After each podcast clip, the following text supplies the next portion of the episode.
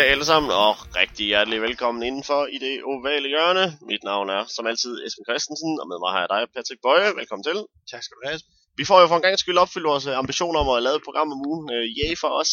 Ja, hold kæft. Det er ikke sket så tit. Det er helt utroligt. Men øh, to uger i træk. Øh, meget, meget imponerende af os, øh, synes jeg lige, vi skal understrege. Øh, vi har fået øh, en, endnu en uge i, øh, i bogen, uge 8. Øh, en uge, hvor vi nu øh, kom helt ned på 10 hold i NFL, som har flere sejre end nederlag. Øh, hvilket jeg skulle sige under en tredjedel af ligaen, der har, øh, der har færre, eller der ikke har flere sejre i hvert fald. Så er der nogle hold på 500, og så er der rigtig mange hold med flere nederlag. Øh, stadigvæk fire ubesejrede hold. Vi mistede et, kun et enkelt i den her uge, hvilket vi jo var nødt til, fordi der var to, der mødte hinanden. Øh, hvilket af de her fire ubesejrede hold, tror du først øh, falder sammen? Jamen altså meget apropos den her øh, Sunday Night Camp, som du snakker om. Altså, jeg synes, det er vildt imponerende af Broncos, at de møder et hold, som vi alle sammen er enige om er et af de aller, allerbedste i ligaen. Lukker fuldstændig ned for en af de bedste quarterbacks i ligaen. Og øh, Peyton Manning spiller faktisk rigtig, rigtig godt mod et forsvar, som vi er rimelig enige om er ret godt. Det her Packers forsvar er i hvert fald meget opportunistiske. Øhm, og, og kaster alligevel for 340 yards, og de kan løbe bolden Broncos, som de ikke har kunnet hele sæsonen. Så på den måde står de virkelig, virkelig godt. Altså det populære svar er jo selvfølgelig Patriots. Ja, altså til at forblive ubesejret. Nu, øh, nu spurgte jeg dig til, hvem der, hvem der først faldt. Nå, øh, undskyld. men til at forblive ubesejret. Øh, ja, jeg vil sige, Patriots øh, har den bedste chance for at gå 16-0. De har domineret alle deres modstandere. Men du har ret i, at, øh, at, at Broncos fik også øh, fik mig til at skifte mening om dem. I hvert fald øh, lige pludselig kunne de også noget på angrebet, og deres forsvar viste sig at kunne mm, i den grad matche op imod et øh, meget, meget, meget potent angreb i, øh, i, i Packers. Og så er der de to andre, Bengals og Panthers. Og hvis man sådan lige kigger på, øh, på, på hvilke kampe de har den her uge, i forhold til hvem af dem, der først taber, så vil det logiske svar helt klart være Panthers, fordi de spiller imod Packers, som stadigvæk er et øh, virkelig godt hold.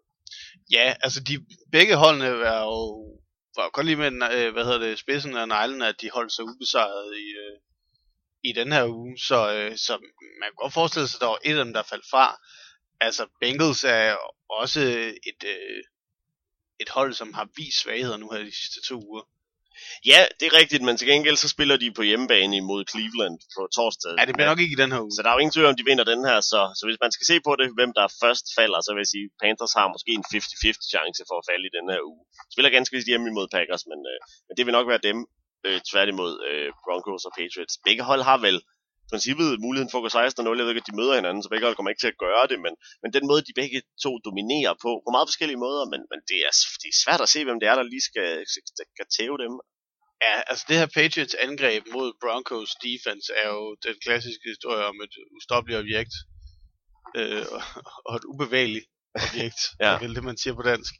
Øh, altså, jeg har ingen anelse om, hvordan det kommer til at, at, at folde sig ud i sidste ende. Nej, for det var Packers og Broncos vel egentlig også. Der tænkte man vel også, wow, det her øh, enormt gode Packers angreb imod det her enormt gode Broncos forsvar. Og der må man sige, at forsvaret i den grad vandt. Øh, også et Packers hold, der selvfølgelig mangler lidt våben, men trods alt, det var til Adams kom tilbage, og så det, det burde, de burde have kunne lave mere imod, øh, imod Broncos, men der var simpelthen ingenting at komme efter. Meget, meget, meget imponerende af Broncos. En rigtig statement game, og det er jo vildt, at man kan sige det om et hold, der i forvejen var 6-0, men, men det var det virkelig.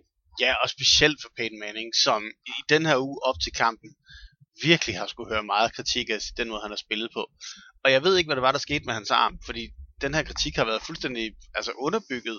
Han har simpelthen kastet nogle bolde, der tog rigtig lang tid om at komme frem til målet, og de var ikke, de var slet ikke lige så præcise, som de plejede at være. Og de bolde var, altså, der var stadig mange korte kast, men de bolde var ligesom væk, de der totale dogs, der bare svæver derud.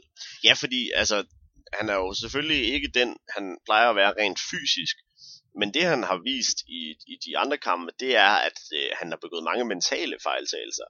Og de mentale fejltagelser var helt væk i, imod Packers. Og samtidig så så han bedre ud fysisk, og jeg tror, de to ting hænger meget, meget nært sammen. Altså, jeg, i det han ligesom begynder at tvivle på sin egen fysiske formåen, så bliver han vel også usikker. Altså, det er vel meget naturligt, hvis man begynder at tænke, øh, wow, kan jeg lige pludselig ikke det her? Så, altså, så, så, så tror man i hvert fald heller ikke, at man kan, og så øh, sætter det sig måske også fysisk. Jamen, det tror jeg, du har helt ret i. Men øh, vi, er jo noget, øh, vi er jo noget halvvejs i sæsonen nu. Øh, vi er jo øh, imellem uge 8 og uge 9. Så det bliver ikke, det bliver ikke så meget mere øh, halvvejs. Så det vi vil simpelthen lige øh, uddele nogle priser. Det kan man jo øh, det kan man jo aldrig gøre for tidligt, det her med at uddele nogle priser. Vi kunne lige så godt have gjort det første sæson, lige præcis. Det tror jeg faktisk også, vi gjorde. Men, øh, men nu har vi trods alt lidt at basere det på. Øh, vi vil lige kigge på, på de her priser, som jo selvfølgelig uddeles rigtigt, når sæsonen er slut. Men vi vil lige se på, hvor vi står hen i forhold til det her. Og lad os da bare starte med den allerstørste, nemlig øh, MVP, MVP-ræset. Øh, sæsonens spiller, som det jo er. Øh, hvem har du der til at tage øh, MVP lige nu? Jamen altså før, den, før ugen, den her uge, var der lidt snak om, Eddie Dalton er en virkelig god kandidat, men Brady var ligesom frontrunneren.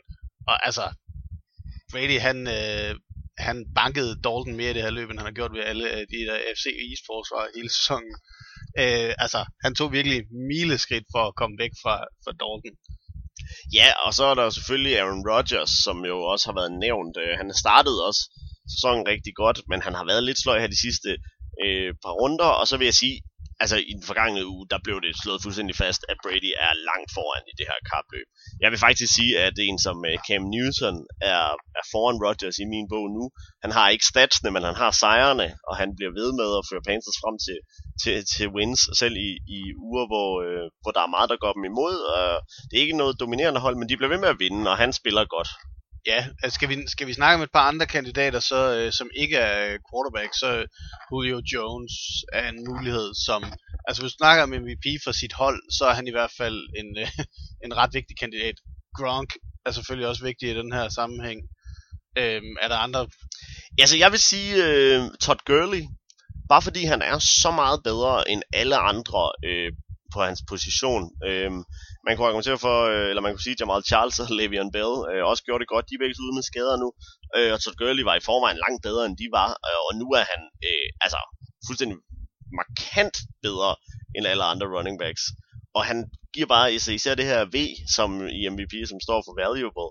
Altså, det er jo ham, der gør, at Rams lige nu er 4 og 3. Han er jo den eneste grund til, at de kan vinde kampe. Det viser sig jo aller tydeligst i, i kraft af, at selv med det dominerende løbeangreb, så kan Nick Foles ikke præstere noget i kasteangrebet. Og det er jo så sindssygt imponerende, at Gurley kan blive ved med, med at præstere på så højt niveau, når øh, alle forsvarerne ved, at han, øh, at han kommer. Så det er en kandidat, jeg vil nævne, men jeg tror ikke, at han nogensinde vil, vil, vil få en chance. Han får formentlig ingen eneste stemme, fordi det er, når alt kommer til alt, en quarterback-pris, det her. Helt enig. Og det skal det også være, fordi at det netop er værdifuldt. Men øh, vi er enige om, at Tom Brady lige nu ligger meget, meget lun i svingen til at tale. Prøv at sætte nogle ord på, hvad det er, han gør i år i en alder af 37, som stadigvæk er så meget bedre end alle andre. Jamen, det, det er svært at sådan udpege en ting, fordi det han gør, det er det hele. Han har vidderligt, altså gør det hele rigtigt. Altså det rent fysiske element, er han har han styr på. Altså han kaster bolden bedre, end han måske nogensinde har gjort. Er villig til at gå dybt, stoler på sin egen arm, som vi snakkede om, at det måske havde været Paytons problem. Men han slår også forsvarende længe inden han overhovedet har snappet bolden. Og øh, han bevæger sig godt i pocketen, får de her øh, første downs med fødderne, som han har gjort hele sin karriere. Så det er det, at han ikke gør noget forkert, der egentlig kom til, til den perfekte quarterback lige nu. Ja, for rent fysisk, øh, det har han jo i øvrigt aldrig været den mest dominerende spiller. Øh, der er jo rigtig mange quarterbacks, der har et større fysisk talent end ham. Det viser sig også ved, at han ikke blev draftet højt. Øh, men han er bare, han er, han er så, så ihærdig, og han gør alle de små ting rigtigt, og det er det, han bare bliver ved med at gøre. Og i år, der af en eller anden grund, så har, har Belichick besluttet sig for at lave sådan en 2007-agtig sæson, ligesom han gjorde der, hvor hvor altså Brady får store høje stats.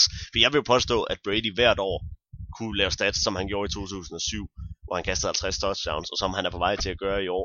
Men, øh, men, men det, er ikke, det er ikke hvert år Patriots, de beslutter sig for at spille på den måde. Det har de gjort i år, så derfor får Brady vanvittige stats.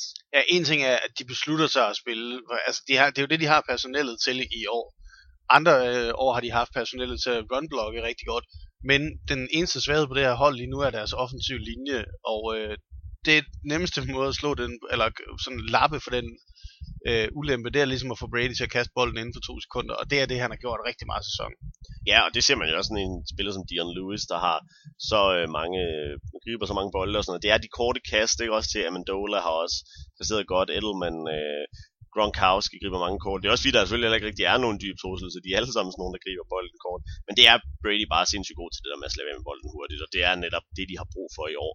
Øh, Brady er, jeg ved ikke, hvad han er på vej til. Øh, over 50 touchdowns, tror jeg, og stort set ingen interceptions. Det er, det er meget, meget, meget imponerende. Og der skal gå meget galt, eller en af de andre øh, quarterbacks skal, skal virkelig, altså så tænker jeg på Aaron Rodgers, skal virkelig begynde at brænde den af, fordi det tror jeg ikke er en statistisk, hverken Dalton eller, eller Cam Newton har nogen som helst chance for. Lad os, lad os lige gå tilbage til noget, du lige nævnte, men sådan en sidebemærkning der. Patriots spillede syv kampe øh, Brady har kastet et touchdown. En interception. En interception, ja. På en bold, der bliver battet, ja. Som ikke er hans skyld. At det, det er en absurd statistik. Ja, det burde simpelthen ikke kunne lade sig gøre. Det er helt vanvittigt. Altså. Det er meget, meget, meget imponerende. Øh, lad os øh, gå videre til den anden side af bolden og kigge på øh, Defensive Player of the Year. Øh, kan man vel godt tillade sig at sige, den, den næsten mest prestigefyldte af de her, øh, de her season end priser. Vi har jo, skal vi lige sige, vi har valgt at springe over den her Offensive Player of the Year pris, fordi at det er jo de facto MVP, der er øh, den bedste offensive spiller. Så, så vi, vi synes, det er lidt fjollet at uddele den her pris. Ja, altså der er nogle enkelte sæsoner, hvor det giver mening. Så For eksempel sidste år, hvor det Marco Murray ligesom får et nick og siger sådan, okay, det er virkelig godt, det du har lavet, men det er ikke MVP-sæson. Øh, men, men som regel, så er der ikke rigtig nogen idé. det er også en eller anden måde at distinguere imod det her værdifuld i forhold til sådan ren produktion, men, men det er også en underlig grænse at skulle forsøge at trække, så det gider vi i hvert fald ikke.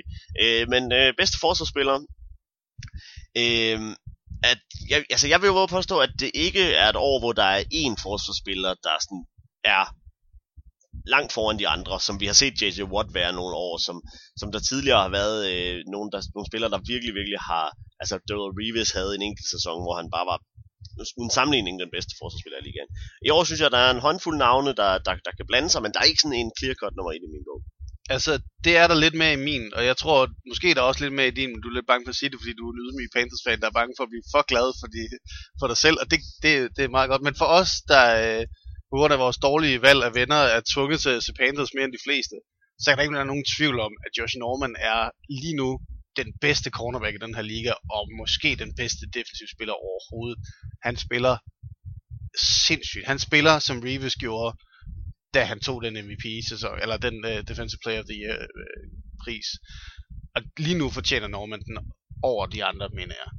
Altså, øh, han er en fremragende spiller, og han er utrolig underholdende at se på. Øhm, og han er også en spiller, som, som de andre hold er, øh, er begyndt at blive bange for at kaste imod. Øh, her i seneste kamp mod Coles, der, øh, der blev der stort set ikke kastet mod ham før, øh, før øh, garbage time, som så viser sig ikke at være alligevel, fordi Coles rent faktisk kom tilbage, men, men lad nu det ligge. Øh, han har haft andre kampe, hvor der blev kastet mod ham en eller to gange, øh, så han får ikke helt lige så meget screen time, som han, øh, han gjorde tidligt på sæsonen, hvor han jo havde, øh, jeg tror, tre pick sixes, i hvert fald to, måske tre i de, i de allerførste kampe. Han er, han er sindssygt god øh, til at læse quarterbacken. Det er nok hans, øh, hans fremmeste øh, træk som, som cornerback. Han, øh, hvis man ser så, kigger han altid tilbage mod quarterbacken. Og det betyder sindssygt meget. Det betyder dels, at han får mange interceptions, og så betyder det dels, at han ikke får nogen øh, pass interference kald.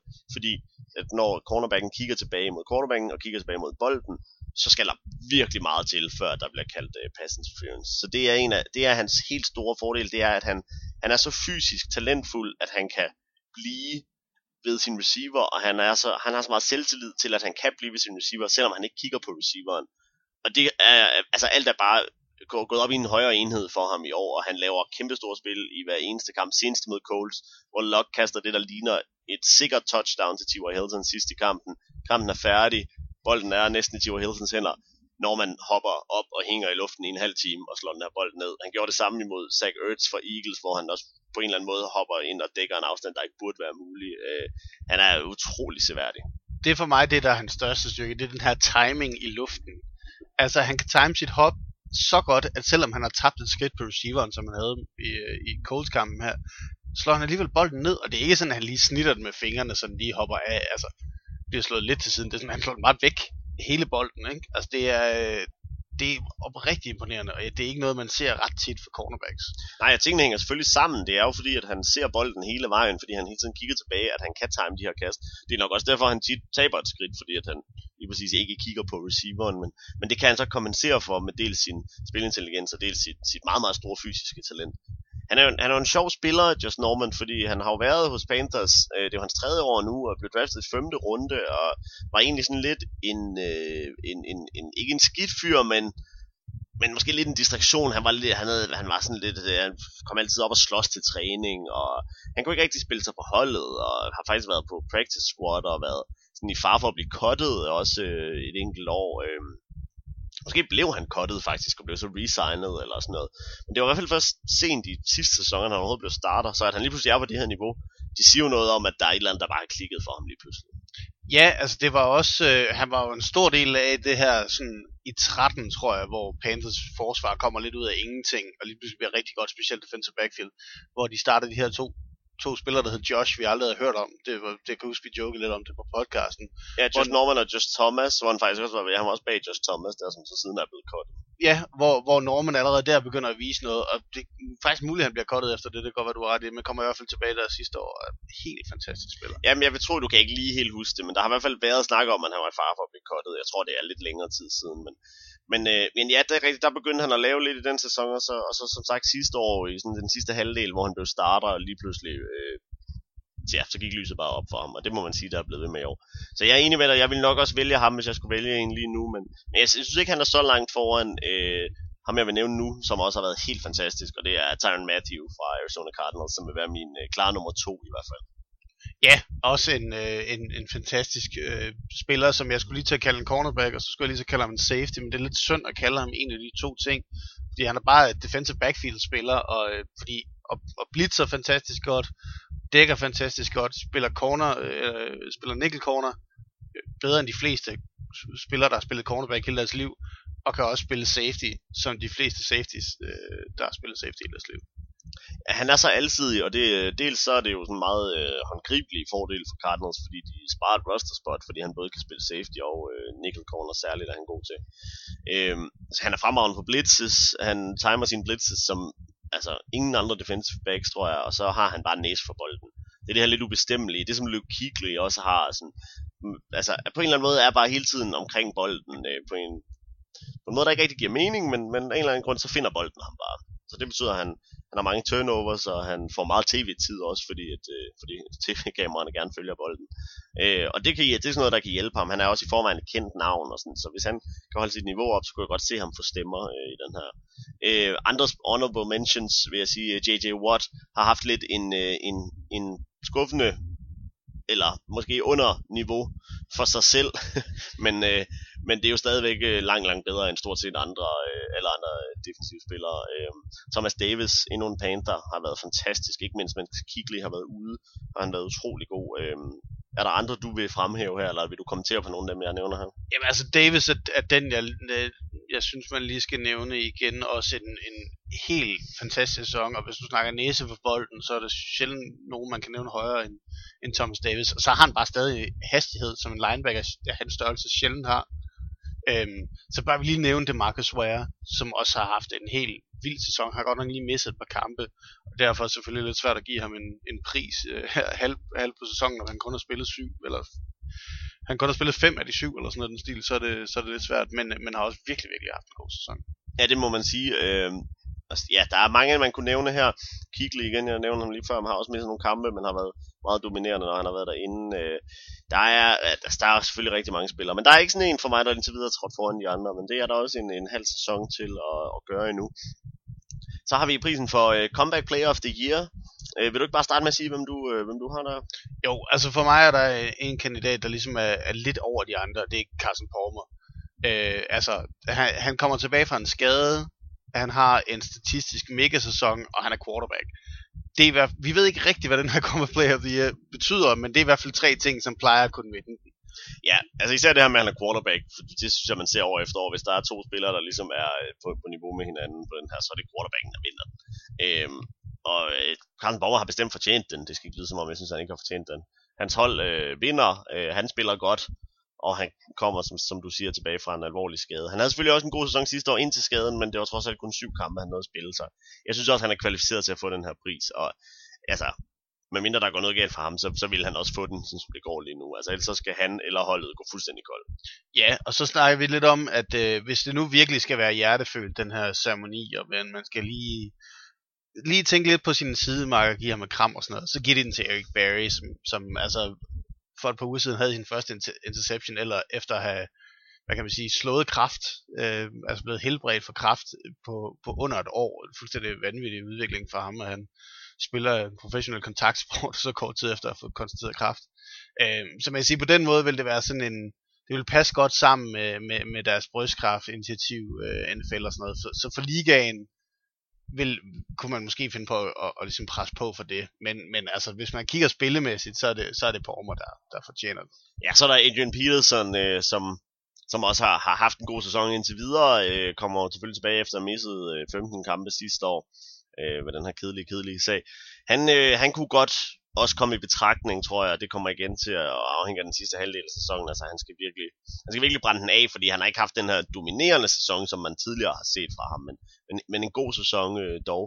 Øh, så er der en anden spiller, der mistede hele sidste, eller den meste sidste sæson af nogenlunde samme årsag, og det er Greg Hardy, som er kommet tilbage og spillet vildt dominerende, men han er bare i så bad standings lige nu, øh, især i, i offentligheden, at, øh, at det aldrig nogensinde ville kunne lade sig gøre at give ham en pris. Nej, han vil også være den første free agent nogensinde til at få prisen, fordi jeg har ingen chance for, at han stadig er på det hold, den her sæson Han skal nok få sig selv fyret inden, det siger jeg. Øhm, altså problemet med de her to, det er, at de her priser er jo ikke nødvendigvis meritbaseret. Der er altså også politik i det. Og det vil være svært for kommentatoren næste år at skulle sidde og forklare hver eneste gang, hvorfor det var, at Adrian Peterson overhovedet var kvalificeret til Comeback Player of the Year. Øh, det var altså fordi han bankede sin unge. Ikke? Øh, det, det, det, det er sgu ikke så godt for, for sportens omdømme. Så derfor kunne jeg aldrig nogensinde forestille mig, at de gav den til ham. Nej, men jeg er helt enig. Øh, jeg tror heller ikke, at det bliver ham. Carsten Pormer er lige nu den klare, klare favorit til den her. Øhm, så skal vi kigge lidt på rookies. Det er jo altid sjovt at kigge lidt på den øh, næste generation og se, hvem der allerede nu har, har, har udmærket sig foran de andre. Offensive Rookie of the Year, der er øh, to kandidater, øh, der er så langt foran alle de andre. Øh, der har været mange gode rookies i år, øh, men Todd Gurley og Amari Cooper har været de bedste, og det er ikke tæt.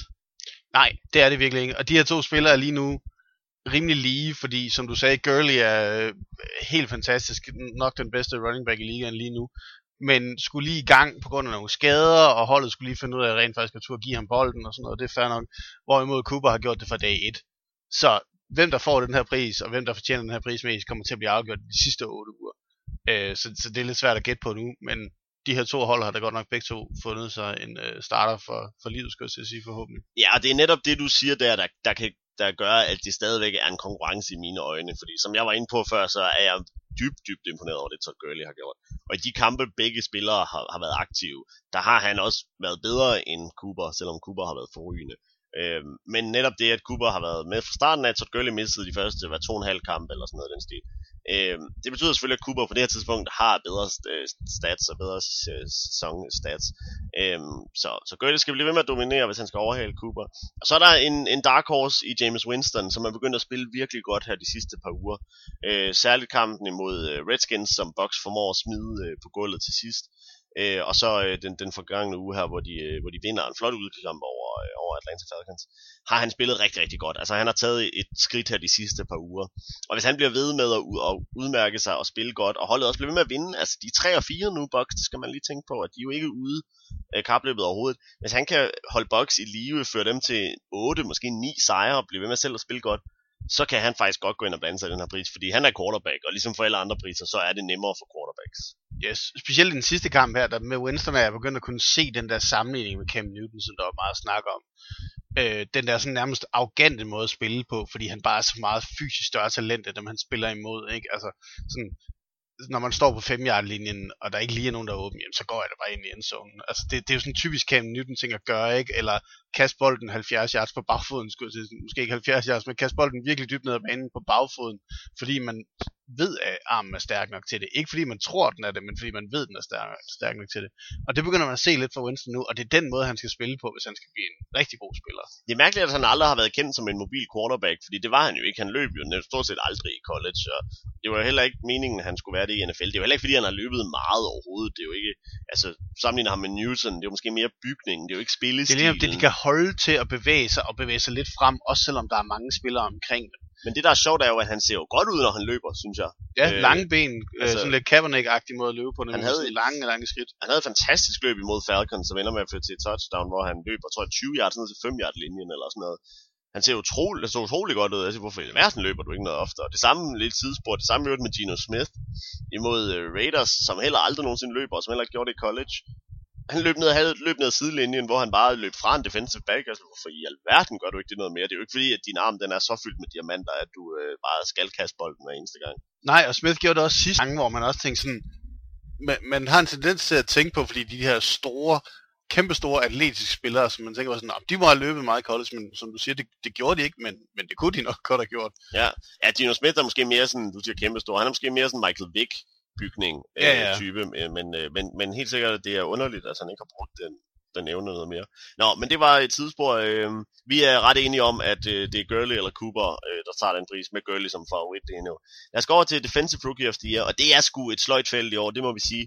Der er ikke mange øh, defensive rookies, der virkelig øh, har sprængt rammerne og, og sat sig selv på, på tapetet, men sådan er det måske også lidt hvert år. Jeg synes, vi sad lidt med det samme sidste år. Der var det sådan nogle CJ Mosley og Aaron Donald, som endte med at vinde den, som vi snakkede om. Og det er måske mere normalt, at der er nogle offensive rookies, der virkelig brænder den af i år 1, og så de forsvarsspillerne kommer lidt mere med sådan i år 2 og 3. Øh, de defensive rookies, øh, som, som, som, jeg, som jeg synes, øh, vi skal nævne her, øh, begge to øh, cornerbacks, øh, som er mine favoritter, Marcus Peters for Chiefs og Ronald Darby for Bills, synes jeg har imponeret mig. Ja, altså Marcus Peters er for mig den, der ligesom er frontrunneren til den her pris, fordi at, for det første fordi positionen, cornerback, er så ufattelig svær en position at spille i, i år 1, det har vi set gang på gang, og han, fra dag 1 har han været virkelig imponerende. Lidt faldet af, i hvert fald ikke fået så mange pick 6 som han havde i starten af sæsonen, men stadig spillet en virkelig god sæson. Så vil jeg nævne øh, uh, Stefan Anthony, uh, som hvis man ikke har set Saints, ikke har hørt ret meget til, medmindre man har ham i fantasy, så ved man, et monster. Men den her inside linebacker, som, som, som kommer ind, overtager spilkald, øh, spilkaldet, har været den eneste faste spiller på deres linebackerkorps hele sæsonen, øh, som ikke har været ude på noget tidspunkt. En, en sådan rigtig every down inside linebacker, som også kan dække, dæk, har spillet en rigtig, rigtig, rigtig flot sæson. Ja, jeg har ikke, jeg er en af dem, der ikke har set så meget Saints, så jeg har ikke sådan lagt mærke til ham, men jeg tager dit ord for det. Øh, og så øh, Eric Kendricks fra Minnesota Vikings har også fået meget ros, også en inside linebacker. Men, men, men vil du ikke give mig ret i, at der ikke... Altså man skal lede lidt langt efter de her forsvarsspillere, der virkelig har imponeret? Jo, og det er tit linebackers, man ender med, det har vi også snakket om lidt, medmindre man er en pass rusher, som tilfældigvis får 12 sacks i sin første sæson. Ikke?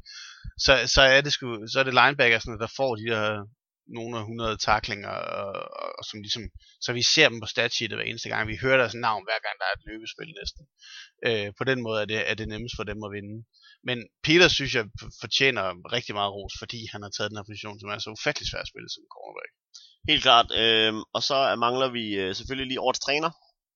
Og øh, der skal jeg starte med at sige, at øh, vi, tror jeg i hvert fald, øh, er enige om, at man kunne godt give den til Bill Belichick hvert år. Det ville måske også være fortjent den måde, han, han sådan genopfinder sig selv på hvert år, finder nogle spillere, og det er selvfølgelig lidt mere general manager, end det er coach, men, men finder nogle spillere, der ikke er nogen, der har hørt om, og, øh, og så udnytter dem godt på banen, det er jo selvfølgelig coaching, øh, har gjort det igen i år, øh, særligt med Dion Lewis selvfølgelig, men man kunne give den til Bill Belichick hvert eneste år, men det gør man jo ikke, man giver den faktisk aldrig til Bill Belichick. Jeg mener, at han fik den der, de gik ubesejret øh, i 2007, men... Det håber jeg da. ja, det burde, det burde han have fået. Men, øh, men så hvis vi skal ud over det, øh, hvem tror du så kunne komme i spil til den i år? Jamen altså, jeg synes, der er et par coaches, som har taget deres hold til mere, end vi havde regnet med. Øh, som fortjener at være med den her snak. Det er sådan lidt fjollet at give, give den til en lige nu, hvor vi siger sådan, det er ham, der skal have den. Fordi det afhænger rigtig meget af, om man kan holde sit hold øh, friske, om hvordan dybden på holdet er, det ser vi meget af i løbet af sæsonen, og om man kan holde hovederne koldt, og det, det afhænger meget af coachen sidste sæson. Men vi snakker om Dan Quinn, for Falcons første års coach, som virkelig har fået meget mere ud af det hold. Måske det er et koordinatorspørgsmål, det ved vi ikke helt endnu, men, øh, men i hvert fald en rigtig god start for dem.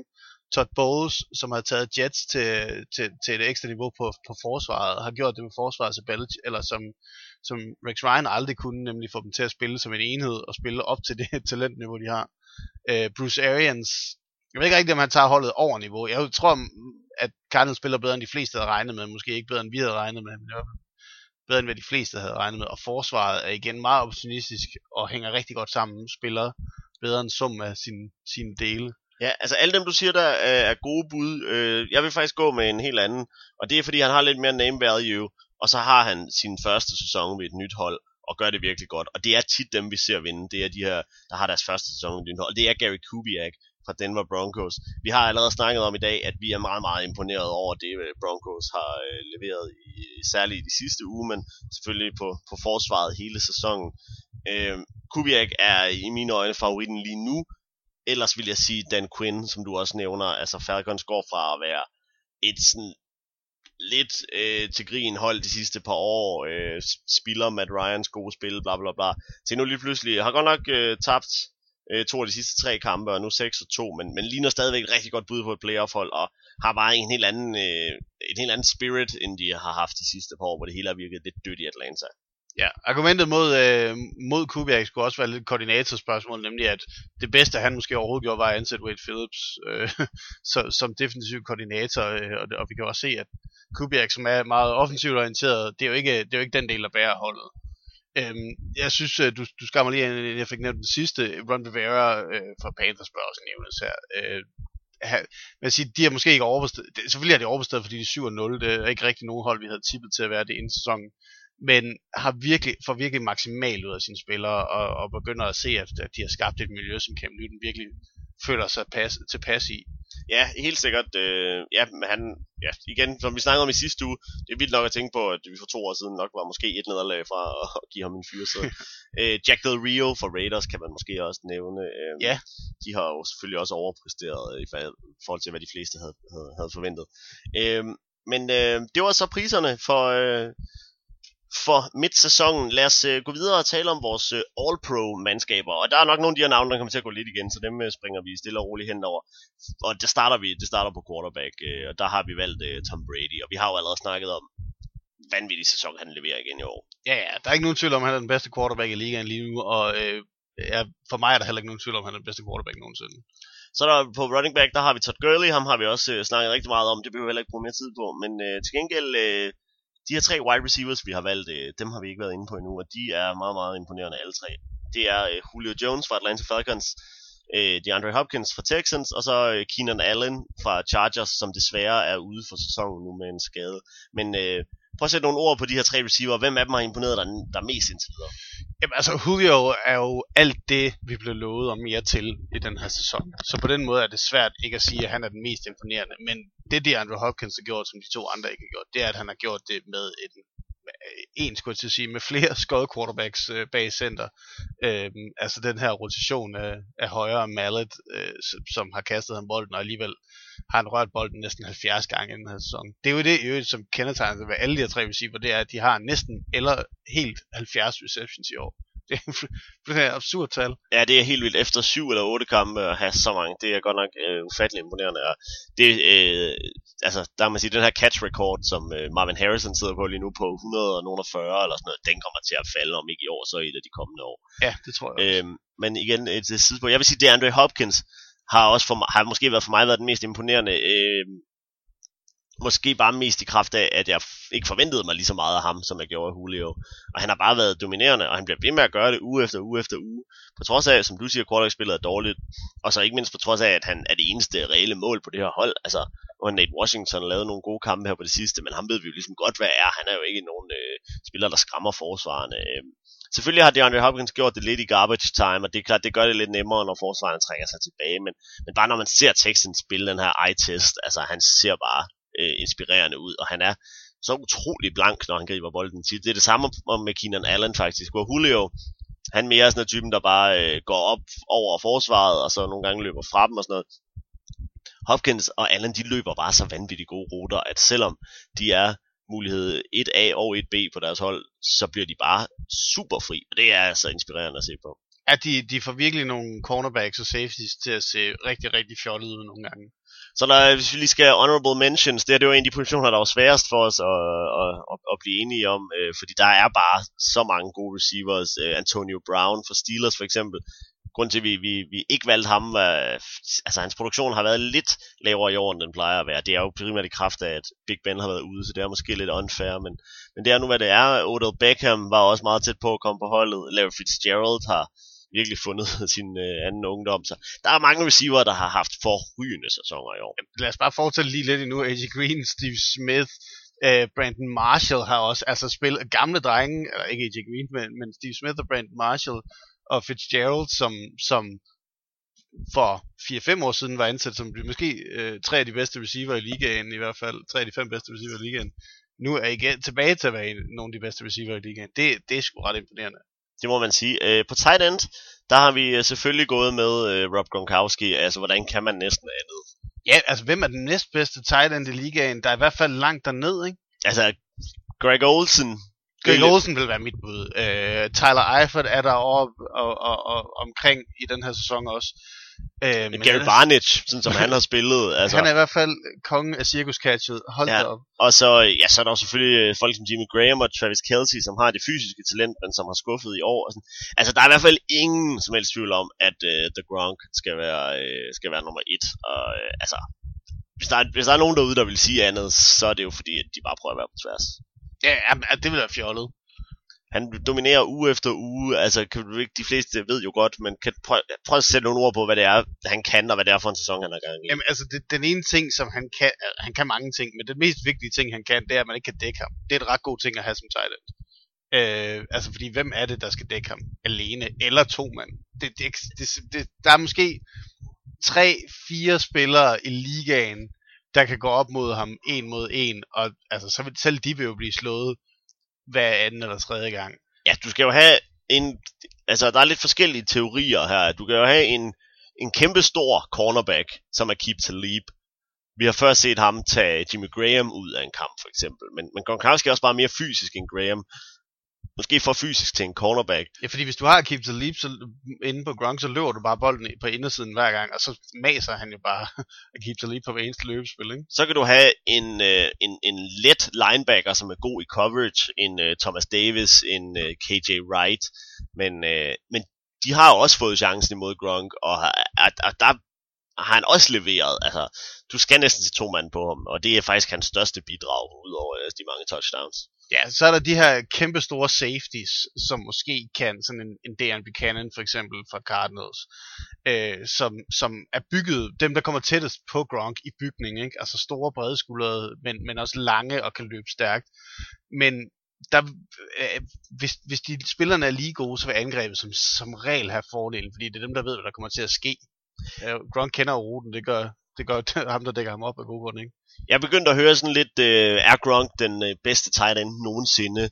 Ikke hvis man sådan projekter hans karriere, men bare sådan det, han har leveret indtil videre, den, det, det, hans topniveau, og øh, altså, hvad, hvad, altså jeg ved ikke, det, det kan godt være svært det her, fordi vi har jo ikke set Kellen Winslow spille for eksempel. Altså der er nogle, uh, øh, Shannon Sharp er også lidt for gammel for os. Uh, vi har set det meste af Tony Gonzalez karriere, som måske er en af dem, der bliver nævnt derop. Uh, øh, er han den bedste tight end nogensinde? Altså, han er i hvert fald deroppe, men jeg synes, vi har lidt en tendens til at glemme, hvor, hvis vi bare går et par år tilbage, hvor vi i hvert fald set, hvor dominerende Antonio Gates var, som var det her matchup Marit før Gronkowski var det. Altså, der var heller ikke, der var heller ikke nogen, der kunne dække ham, det er der stort set stadig ikke. Øhm, og har gjort det i mange år, og har altså en af de mest imponerende statistikker med sin quarterback i forhold til, altså, hvor mange bolde han har grebet, hvor stor en andel af bolde han har grebet, hvor mange touchdowns han har grebet.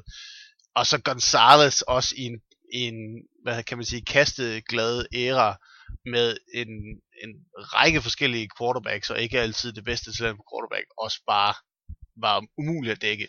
Så lad os lige give Gronk et par år endnu. Han har altså også været en del skadet. Så meget har han teknisk set egentlig ikke spillet endnu.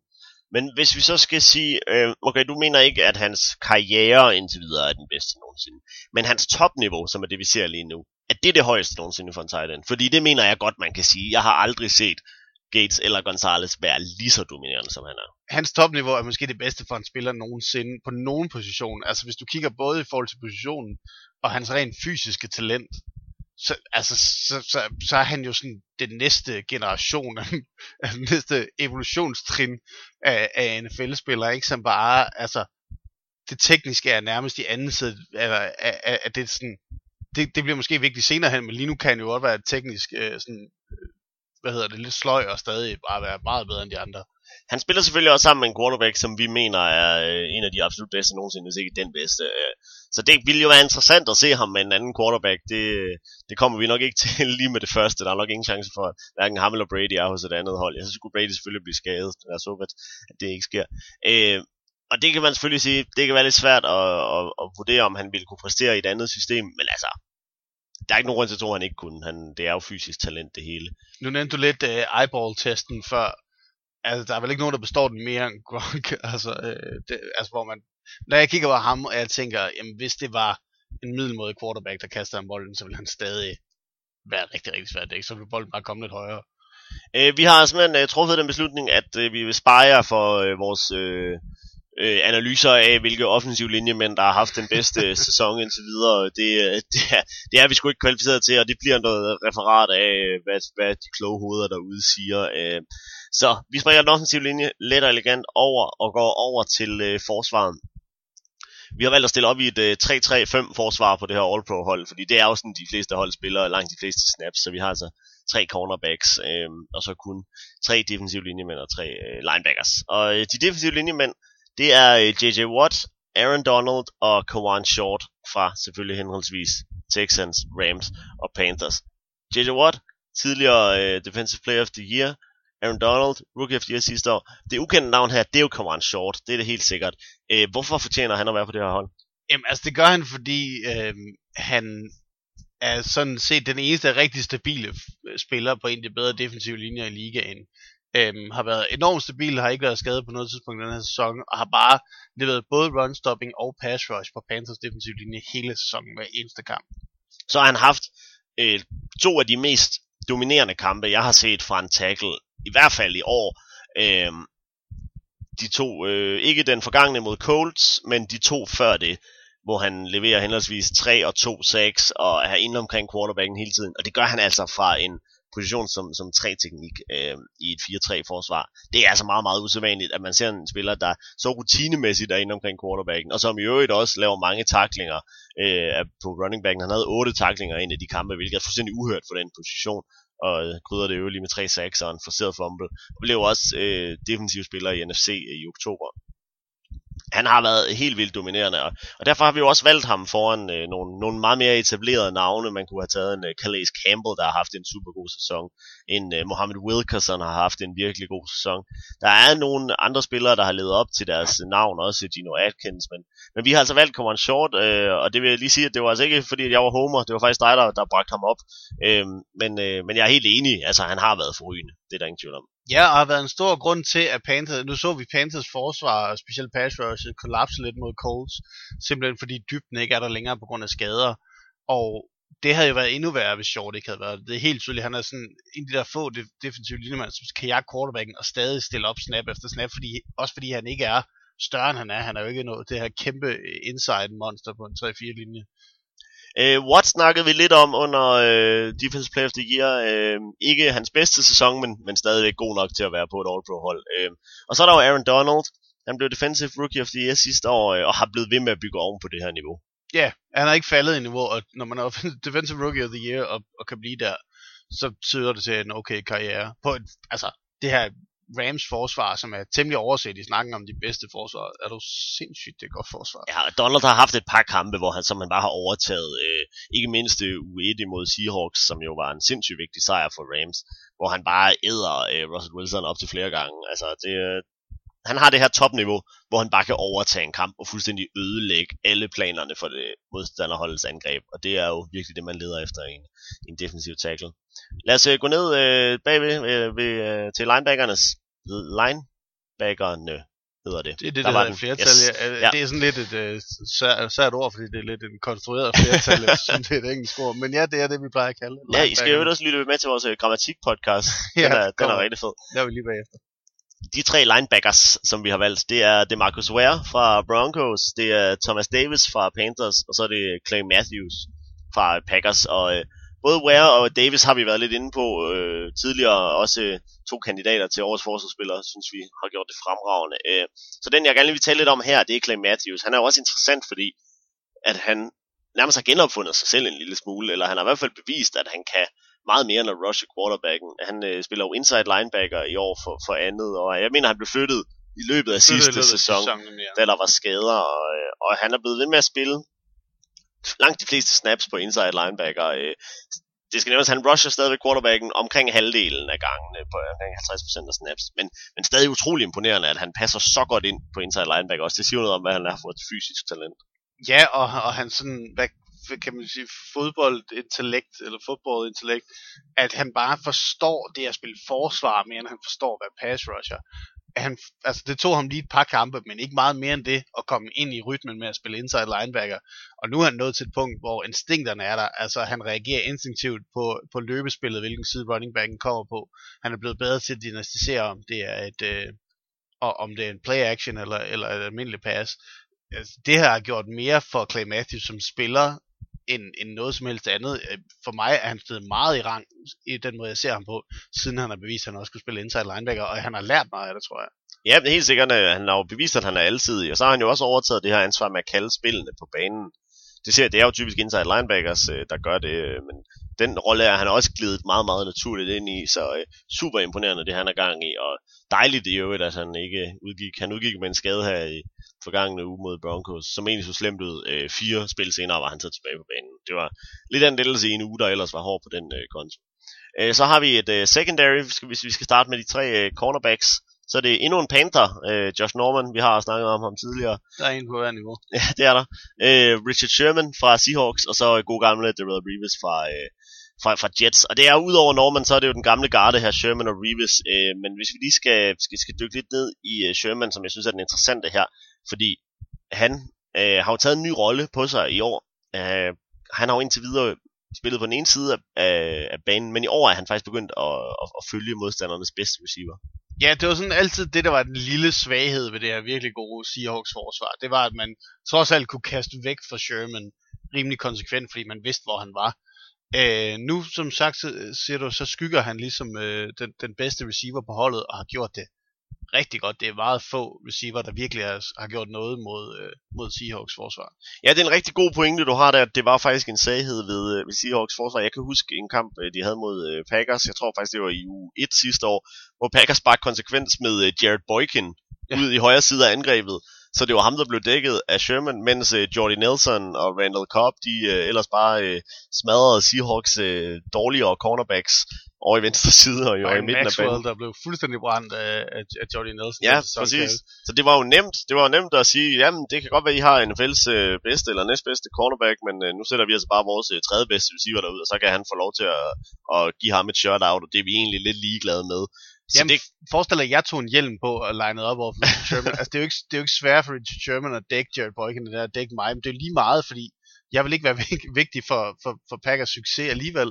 Så på den måde, så tager du faktisk den bedste defensive spiller ud af spillet, ved at bare stille ham op over for en spiller, der nok ikke vil gribe bolden alligevel. ja, det er jo altid en gåde for mig, hvorfor der ikke var flere angreb, der gjorde det her. Det er jo ligesom om, det var sådan lidt en, en stolthedsting. Sådan, nej, vores bedste mand kan i hvert fald godt slå deres bedste. Og sådan, nej, det kan han faktisk ikke ret tit, men det behøver han heller ikke, fordi han står i venstre side. Men som sagt, Sherman i år begyndte at, øh, at følge med øh, nummer 1 receivers, og det har han virkelig, virkelig gjort godt, og det må man også, hvor det har været, både du siger, at det har været en svaghed for Seahawks angreb, det har også været en svaghed for Sherman, når man skulle snakke om, hvem der var de bedste corners, og så har folk sagt, ja, ja, Sherman er god nok, men altså Reeves og Patrick Peterson, de følger altså angrebets bedste cornerback, øh, men, men det gør Sherman også nu, og han har gjort det fremragende.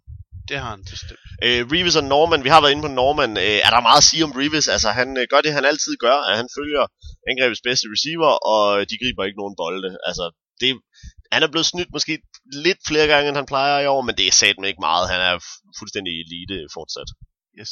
En spiller, som man måske kunne snakke om til den her, hvis det ikke var for skader, at Vontae Davis, som har spillet to af de bedste cornerback-sæsoner, vi har set i lang tid.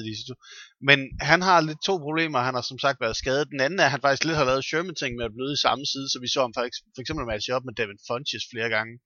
Øh, som er øh, matcher Davis vinder hver gang, men det gør Panthers også i det lange løb. Så. Ja, der har Panthers jo en fordel ved, at vi ikke har nogen før. Vi har jo kun uh, nummer 4 receivers, så ja, præcis.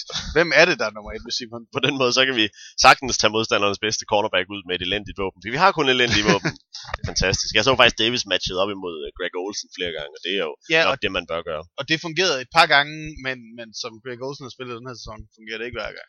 Præcis. Øh, nej, men ellers honorable mentions kan man sige. Broncos, begge deres cornerbacks, gør det øh, forrygende ja. godt. Øh, Prince Mukamara fra, øh, fra Giants øh, har lavet nogle store spil, men har måske ikke været helt dominerende nok.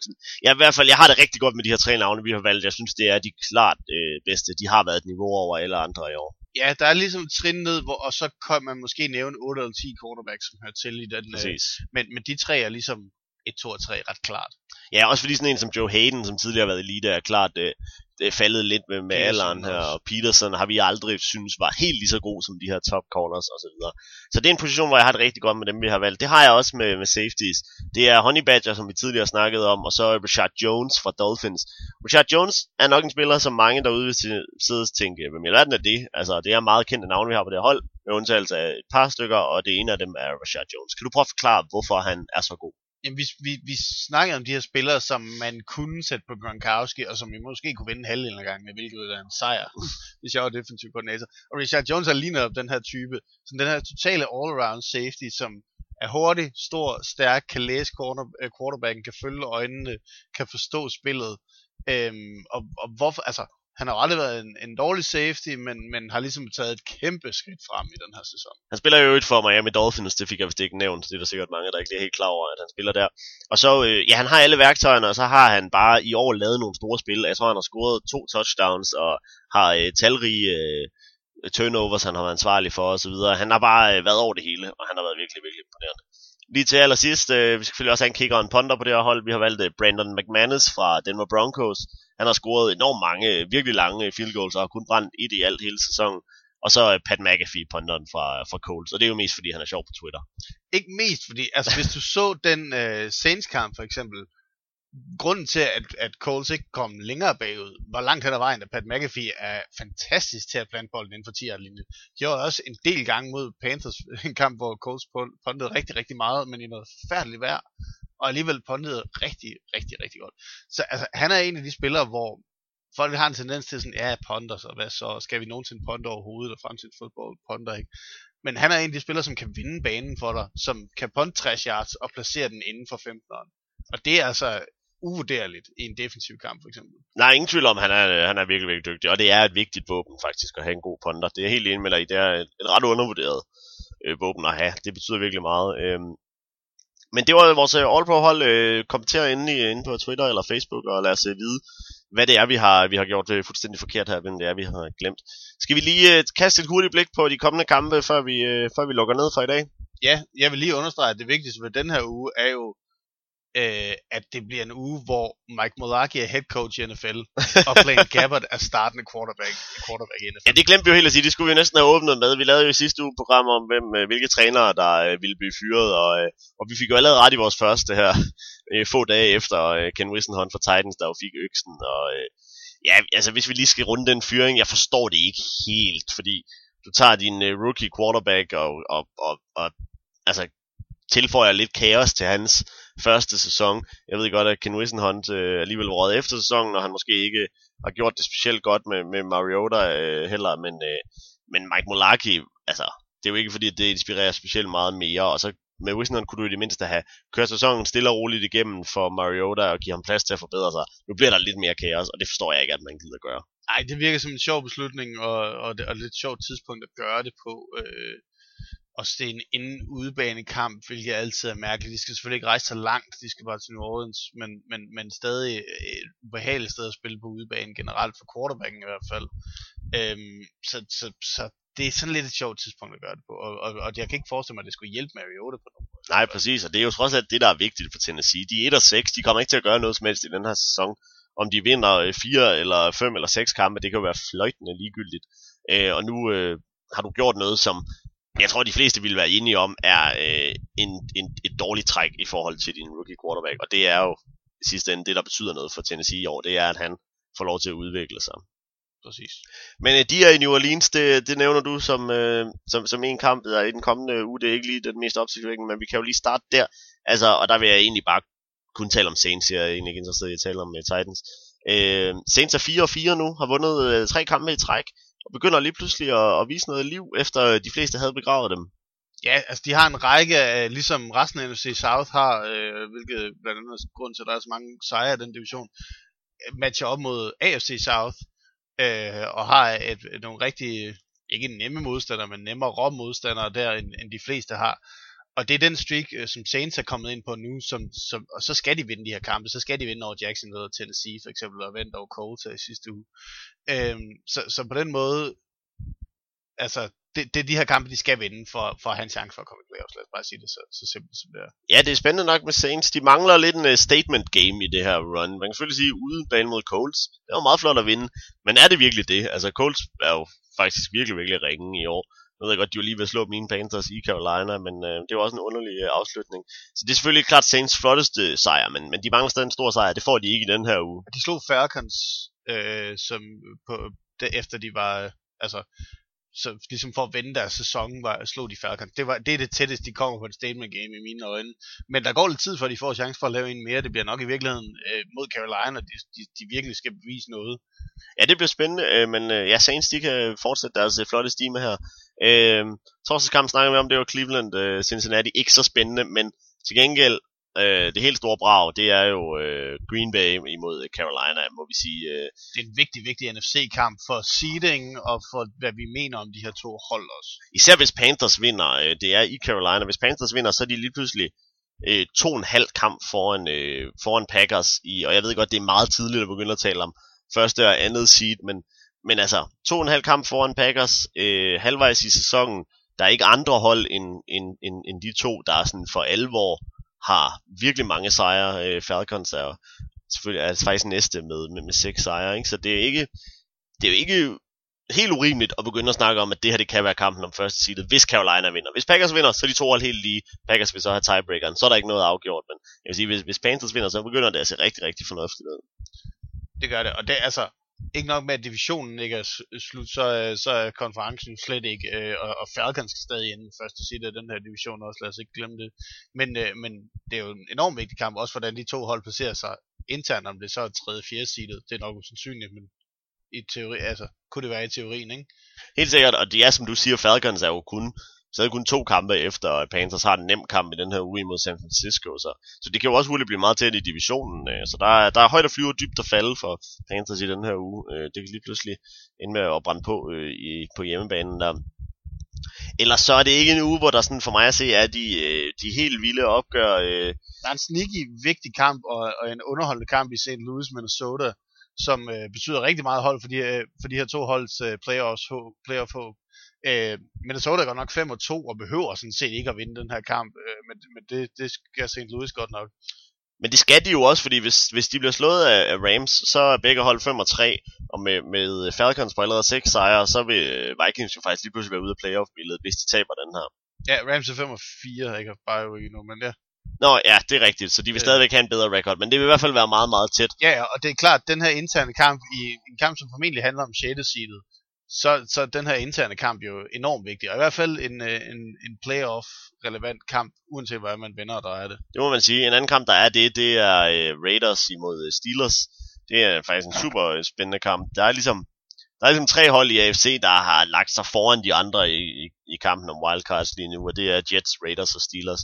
Og Raiders, de slog jo Jets i den forgangne uge. Hvis de også slår Steelers nu, så begynder det lige pludselig rigtig godt ud, så vil de være foran, og de vil samtidig have tiebreaker over begge de der rivaler. Altså ligner det femte seed en meget sandsynlig øh, idé, ikke? Og, og det ville være fuldstændig vanvittigt, hvis du sagde det til os, da sæsonen sluttede sidste år, hvor de godt nok havde vist tegn, men sådan som de har spillet i år, har altså også et par virkelig, virkelig gode øh, free agent pickups, hvis vi lige skal digress et øjeblik. Malcolm Smith, tidligere Super Bowl MVP, hvis der er nogen, der kan huske det. Ja. Øh, måske en mest anonyme Super Bowl MVP nogensinde. Spiller virkelig, virkelig godt på linebacker for dem. Øhm, og generelt, altså Charles Woodson spiller som om han var 25. Øh, den, så får vi endnu en, øh, en dejlig langgaber fra NFC East i primetime. Ja. For øh, ugenummer, er det, er det, er det 2.000 uger i træk nu? det, det tror jeg, det tror jeg. jeg tror, det er en del af Jerry Jones uh, Deal with the Devil. Altså, Greg Hardy. Ja. ja, det er godt nok ufatteligt, at vi skal sadles med det skrald hver eneste uge, men det, den her gang blev det så uh, Bradford imod Castle i primetime. Ja, ja, Romo, vi savner dig. Men så er det godt, Monday Night bliver så fed. En vigtig kamp mellem Chicago og San Diego. To hold, der ingen chance har for at komme i playoffs. Ja, altså, kan du huske nu, hvor de tre primetime kampe har været så skrald, som de er i den her uge? Nej, det er godt nok. Men altså, man kan sige, i Cincinnati Cleveland kampen er der det mindste hold, der kan komme i playoffs. Det er der selvfølgelig også i Philadelphia Dallas, men det kommer fordi, der skal. Ja, ja, ja. ja du får lov til at se uh, uh, Bengals spise nogle uh, Browns, og så uh, får du en øh, 12-7 kamp mellem Dallas og Philadelphia, og så får du to øh, fuldstændig irrelevante hold, der skal spille mod hinanden på et øh, totalt dødt stadion i San Diego. Fortset for Philip Rivers og Andy Dalton, så er det godt nok en... Altså, Jay Cutler jo by far den bedste quarterback i de her tre kampe. Det er jo helt sindssygt. Ja, lad os, øh, lad os holde os til, øh, til søndagskampen i den her uge, så, ja. så kan vi eventuelt læse kampreferaterne fra de andre. Eller lade være, formentlig. Det på den lyse side kan man sige, at man kan hurtigt se highlights for de her kampe. Der kommer nok ikke til at være så mange. Men øh, vi er færdige for i dag. Tak for i dag, Patrick. Selv tak, Du gjorde det som altid øh, helt forrygende. Du var, du var klart den næstbedste i den her podcast. Det er sjovt. det var da skide sjovt. Men lad os hellere komme herfra. Øh, tusind tak, fordi I lyttede med, og øh, vi tales bare ved i næste uge. Mm.